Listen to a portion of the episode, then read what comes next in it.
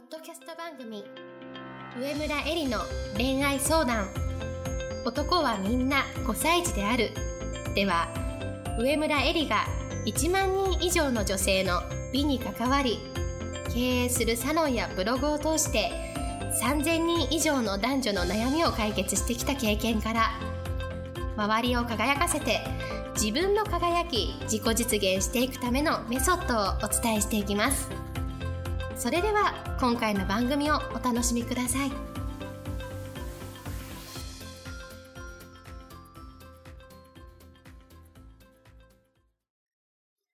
こんばんは、上村えりです。今日も、ポッドキャスト、上村えりの恋愛相談、男はみんな5歳児であるを始めたいと思います。今日の質問は、こちらになります。付き合おうという明確な言葉で彼氏彼女の関係を約束しているわけではないのですが、お互いに好意を持っている男性が今度仕事の後に私の家に遊びに来ます。お互いに大人なので何もないというわけではないと思いますし、私もそれでいいと思っています。それなりの準備をしておきたいのですが、何かアドバイスありますか？エリさんよろしくお願いします。という質問をいただきました。ありがとうございます。今日のテーマは、ま、大人の男女が家に遊びに来るときにどういうことに気をつければいいかということをテーマにお話ししたいと思います。で、これはですね、私も経験があって、まあ、お互いに実家に住んでいるわけではなければ、いつかのタイミングでお互いの家を行き来するということがあると思うんですが、まあ、その第1回目の時、相手のものが家にあるわけでもないし、だからといって、本当になんかお茶だけ飲んで1時間で帰るっていうわけでもないだろうという、まあ、シチュエーションの中でどこまでを用意して何をしとかないのかみたいなことが、まあ、女性側はですね、一番悩ましいところだと思います。で、例えば、まあ、映画とかね、まあ、ハリウッドの映画とか見ると、男性が女性のお家に遊びに来る時のシーンみたいなので、なんか女性は、こう玄関開けたら、なんか肌の露出の多いなんかドレス着ちゃって、結構メイクもバッチリで、部屋もせ、部屋、ヘアセットもして、食卓の上にはキャンドルとワイングラスが2個用意されているみたいなシーンみたいなのが、皆さんも見たことあると思うんですけれども、まあ、あれをね、やっちゃうと日本人男性は引くということです。で、あの、聞いたんですよ、私。あの、知り合いの男性の方何人かに。そしたら、あそこまでやられると男は引くと。なんかい、いかにも決め決めっていうのも嫌だというふうに言ってました。じゃあ、日本人男性がどんなぐらいのものを求めているのかっていうのも聞いたんですね。そしたら、言ってたのはパジャマとか、まあ、いわゆる家着みたいなね、スウェットじゃ嫌だし、まあ、これからね、寝るだけだからね、まあ、すっぴんなんだろうけれども普段は。だからといってすっぴんでも嫌だというところなんですよ。なので、あの、まあ、キメキメのドレスじゃなく、えー、家着でもない。家にいるんだけれども、まあすぐにちょっと、えー、コンビニに行けるぐらいの、もうちょっとちょっと綺麗な感じの格好をしておくという。まあ、冷静に考えれば家でそんな風にしてるっていたって違和感なんですけれども、まあ、家にね、人を呼ぶ時の格好っていうのはまあそういうものなのかなというふうに思います。で、えっ、ー、と、じゃあどんなのがね、具体的にいいんですかっていうふうに聞いたら、まあ、ジーンズに、冬だったらセーターとか、まあ、あの、シャツとか、ラフだけど家着ではない感じっていうふうに言ってました。で、あと、まあ、メイクも、まあ、寝るだけだから、ね、そんなにメイクしてても変なんだけれども、だからといって、まあ、全然すっぴんでも嫌だと。だからまあ、薄い感じで、まあ、眉毛と、あの、アイラインが引いてあって、アイ、あの、マスカラがしてある。軽くチークが引いあの、チークがの乗っていて、薄い口紅がついてるみたいな感じがいいんじゃないかなと思います。で、あと髪の毛もこう、男性ってあんまりひっつ、女神というか、なんかヘアバンドでいかにも家で家事してましたみたいなあんまり好きじゃない方はいらっしゃらないと思うので、まあ、軽く垂らしておくのがいいのかなというふうに思います。で、もう一つね、これ考えなきゃいけないのは、まあ、家に来ました。夜ですね。仕事が終わった後だから、まあ、数時間いたら終電なくなるわけじゃないですか。多くの場合、まあ話があって気があったら、まあそのまま泊まりますかっていう話になると思うんですけれども、なので、お泊まりする場合のことを考えとかないといけないわけですね。そこまで用意を、こう想像を膨らまして用意をしなければいけないわけです。で、この時ね、何も用意してないと、寝るってなった時どうなるのっていうわけになるわけですよ。で、じゃあ初めからもこうベッドに押し倒されて裸になるみたいなシチュエーションだったら、ね、着るものなんて用意する必要なのかもしれないけれども、多分皆さんのシチュエーションで言うと、そんなことってほとんどないと思うんですよ。それもまた映画とかドラマの世界なのかなというふうに思っていて、お互いに好意を持っている男女が、まあ相手の家に来ていい雰囲気に、ね、なるとしても、初めからそんな風にこう押し倒すみたいなシーンはなくて、あの、徐々にそういう風になっていくってものだと思うんで、私は寝るものを用意しとくっていうか、その男性が家で着れるものを用意しといてあげるっていうのが一つの心遣いかなというふうに思ってます。で、まあ、何も用意しないとどうなるかっていうと、例えばスーツのズボンのままお布団に入ることになったら、相手のそのスーツのズボンがシワシワになっちゃうわけだし、じゃあだからといって、そのね、シワを気にして、まあ、ベッドに入る直前にそのズボンを脱がれたとしても、ね、ベッドの中でパンツ一丁になられてもこちらも恥ずかしいわけじゃないですか。なので、やっぱりまあそういうことを考えると、用意しとくっていうのはなんかそこまで考えてるんだ、想像しちゃってるんだみたいな感じで恥ずかしいけれども、でも用意しとくことが私は大人のマナーなんじゃないかなというふうに思います。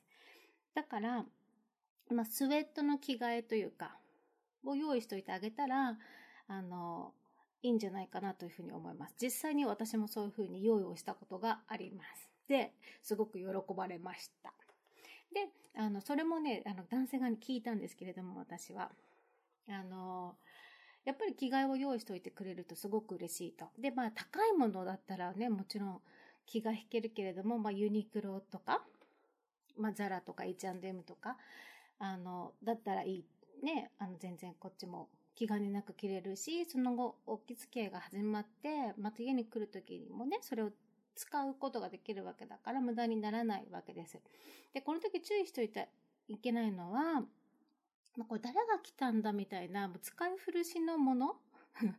は嫌だわけだよね、もちろん。前の彼氏のものか、なんかね、男友達のものか知らないけれども、これなんかどう考えてもこれ何回か選択しているだろうみたいなものは嫌なわけですよ。で、あとはね、その、ちゃんと、あまりにもちょっと高級そうなものも気が引ける。だけれども、新品であることが大事というふうに言ってました。で、まあ、あのじゃあどのタイミングでね、その家着用意しているよっていうことを言うのかというところだと思うんですけれども、家に来てすぐに家着あるよって言われたらなんか、男の人も多分びっくりすると思うんですよ。だからまあ、あの、一緒に話したり、まあ、テレビ見たり、少し飲んで会話を楽しんだ後に、まあ、さらっと、あの、もしよければもっとくつろぐために家着あるよ、みたいな感じ？着替えるみたいな感じに言ってあげたら、男性の方も、なんか、気軽な気持ちでね、おお、着替えるみたいな風に素直に言えるんじゃないかなという風に思います。で、これはですね、まあ私自身も経験済みだし、成功体験済みなんで、皆さんに本当にお勧めします。あの自分自身の格好としては、まあジーンズにさらっと、よりよりの T シャツではなく、ちょっとこう、シャツとか、シャツを腕まくりしとくとか、まあ冬だったら、か、あの、軽い感じのセーターを着とく。で、髪の毛は垂らして、まあ少し、あの、もう軽く巻いてあるぐらいの感じで、えー、薄いメイクで待っててあげるということと、あとは、あの、まあ、相手がくつろげるように、まあ、お洋服、簡単なスウェット上下、まあ、スウェットパンツに T シャツなのか、冬だったら少しね、パーカーなのか、寒くないように用意しといてあげるっていうのが、まあ、気遣いだというふうに思います。で、まあ、相手が好きな飲み物、まあ、ワインなのか、あの、酎ハイなのか、ハイボールなのか、まあ、それともお酒を飲まないんだったら、まあ、飲まないなりのお水なのか炭酸水なのか、まあ、ソフトドリンクを用意しとくっていう感じで、まあ、あまりキメキメにならすぎず、だからといって何もしてないっていうことは考えてないっていうことですから、何もしてないというわけでもないという、その中間のいいところを見つけるっていうのが大事だというふうに思います。で、もう一つ、あの、お伝えしたいのは、ポッドキャストの77回目でも詳しくお話をしているんですけれども、やっぱり、私がいつも、あの、出会いがないという方に、まずこれをしてくださいというふうにお伝えしているのは、いつでも脱げる体、いつでも呼べる家。いつでも脱げる体、いつでも呼べる家。これを、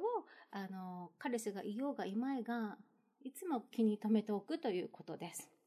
で、詳しくは77回目のポッドキャストを聞いてほしいんですけれども、じゃあどうしてね、あの、まあ、いつでも脱げる体、いつでも呼べる家、この家が大事かというふうに言ってるかっていうと、まあ、できる男性の定義っていうのを私いつも考えていて、まあ、それは何かっていうと、まあ、決断が早い。故に行動力がある。ということだと思います。つまり、じゃあどうしてね、決断が早くて行動ができるかっていうと、情報収集能力に長けてるわけですよ。今行くべきなのか行かないべきなのかとか、あとは誰に聞けばこの確実な情報が得られるのかとか、決断するために必要な確認ポイントを事前にこう、揃えることができる情報収集能力があるということができる男性の定義の一つだというふうに思います。で、これがあるからね、迷わず決断ができて、まあ、決断ができるから次に行動に移せるわけですよね。で、まあ、成功している男性っていうのは、じゃあ、よくよく観察すると、やっぱ行動をし続けてる人だと思うんですよ。で、それは、まあ、打席数に立た、打席に立たなければ、素振りをしなければ、まあ、ヒットは、ね、出ないわけだから、どれだけ多く打席に立つかっていうことがやっぱり大事なわけで、つまりは行動の数ということだと思うんですね。で、じゃあ行動するためには、ただ単にブラブラ、ね、バット振ってればいいわけではなくて、まあ、なるべく確実に当てていくためのその情報収集ということが大事になるというふうに思います。で、この部分を男性って恋愛にも応用をしていて、できる男性っていうのは女性の部屋を見ることで、その女性がどういうような思考なのか、どういうような考え方を持っているのかという情報収集をしているというふうに思います。どんなにね、外でデートを繰り返しても、やっぱりその女性の本当のところっていうのはなかなかわからないわけで、で、まあ大人の男女なわけだから、お互いに、ね、いつまでも、まあレストランでお酒を飲むような相手が欲しいわけではなくて、やっぱり自分のこの心の部分を癒してもらえる。一緒に寄り添っていけるような、お互いを分かち合えるような、高め合えるような関係を望んでいるわけだから、外のデートを繰り返す相手ではなくて、やっぱり、あの、関係性を築いていける相手なのかは早く見極めたいというふうに思っているというふうに思います。で、絶対に嘘をつけない部分っていうのは何かって言ったら、やっぱり住んでいる部屋なんですよ。外見であるとか、まあ、持ち物であるとか、まあ、喋る内容、究極を言えば、取り繕うことっていうのはできると思います。だけれども、住んでるお部屋に行けば全てがわかるわけですね。じゃあ何がわかるかって言ったらその女性の思考。思考と部屋っていうのは比例します。だからやっぱりぐちゃぐちゃな部屋に住んでる人は頭の中もぐちゃぐちゃだし、優先順位がつけられない。そして、あの、まあ、汚い部屋に住んでいる人っていうのは生活の基礎がなっていないということなわけだよね。つまりは生活のマネジメント能力ということだと思うんですけれども、やっぱりそのできる男性が知りたいのは心の中の状態、つまり思考と、あとはその人の、まあ、一般的な人間としてのこの能力だと思います。まあそれはどうしてかっていうと思考は一緒にね、パートナーとして生きるために確認したいわけだし、その人の一般的な生活能力っていうのは、まあ、もし子供が生まれた時にちゃんと子育てができるのか、きちんとした母親になるの、なれるのかということを確かめたいからだというふうに思います。だもちろんね、あの、誰だって忙しい朝があって、パジャマをね、脱ぎ捨てて、まあ、ゴミもね、捨てないで、急いで家を出るときっていうのは必ずあると思います。でもね、いつも、あの、綺麗にしていて、整っている部屋で、たまたまその日だけ朝時間がなかった人の部屋と、あとは習慣的に掃除されてない人の部屋っていうのはね、誰が見ても一目瞭然なわけですよ。埃の溜まり方が違うとか、物のある場所が全然違うわけですね。だから、あの、忙しい時っていうのは皆さんもちろんあると思うけれども、でもやっぱりいつでも脱げる体、いつでも呼べる家。これを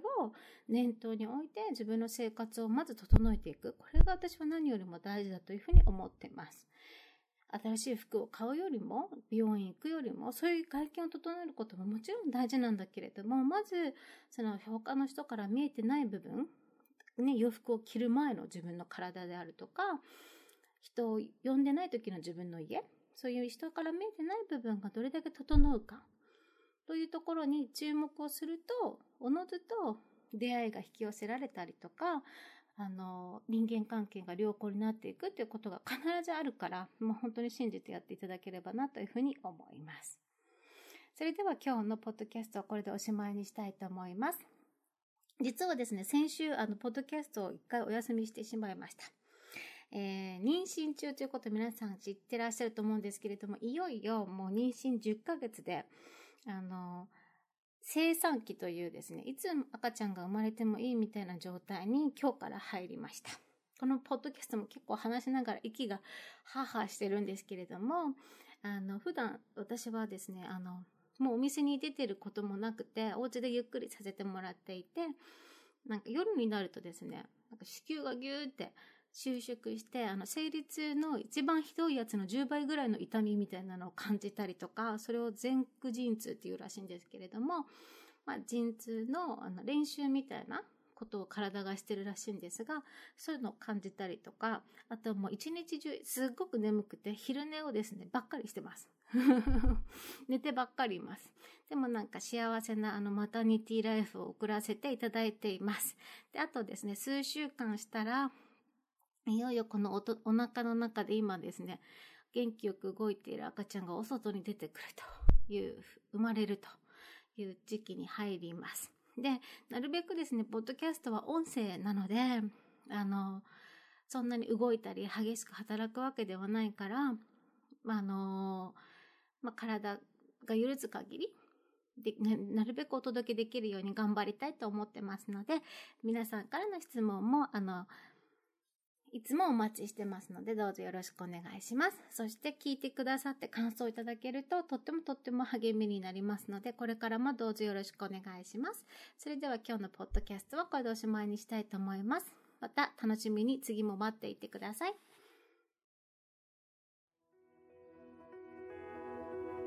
本日の番組はいかがでしたか？番組では上村えりに聞いてみたいことを募集しています。ご質問は web 検索で「上村えり」スペースウェブサイトと検索。ブログ内の問い合わせからご質問ください。またこのオフィシャルウェブサイトでは無料メルマガやブログを配信中です。次回も楽しみにお待ちください。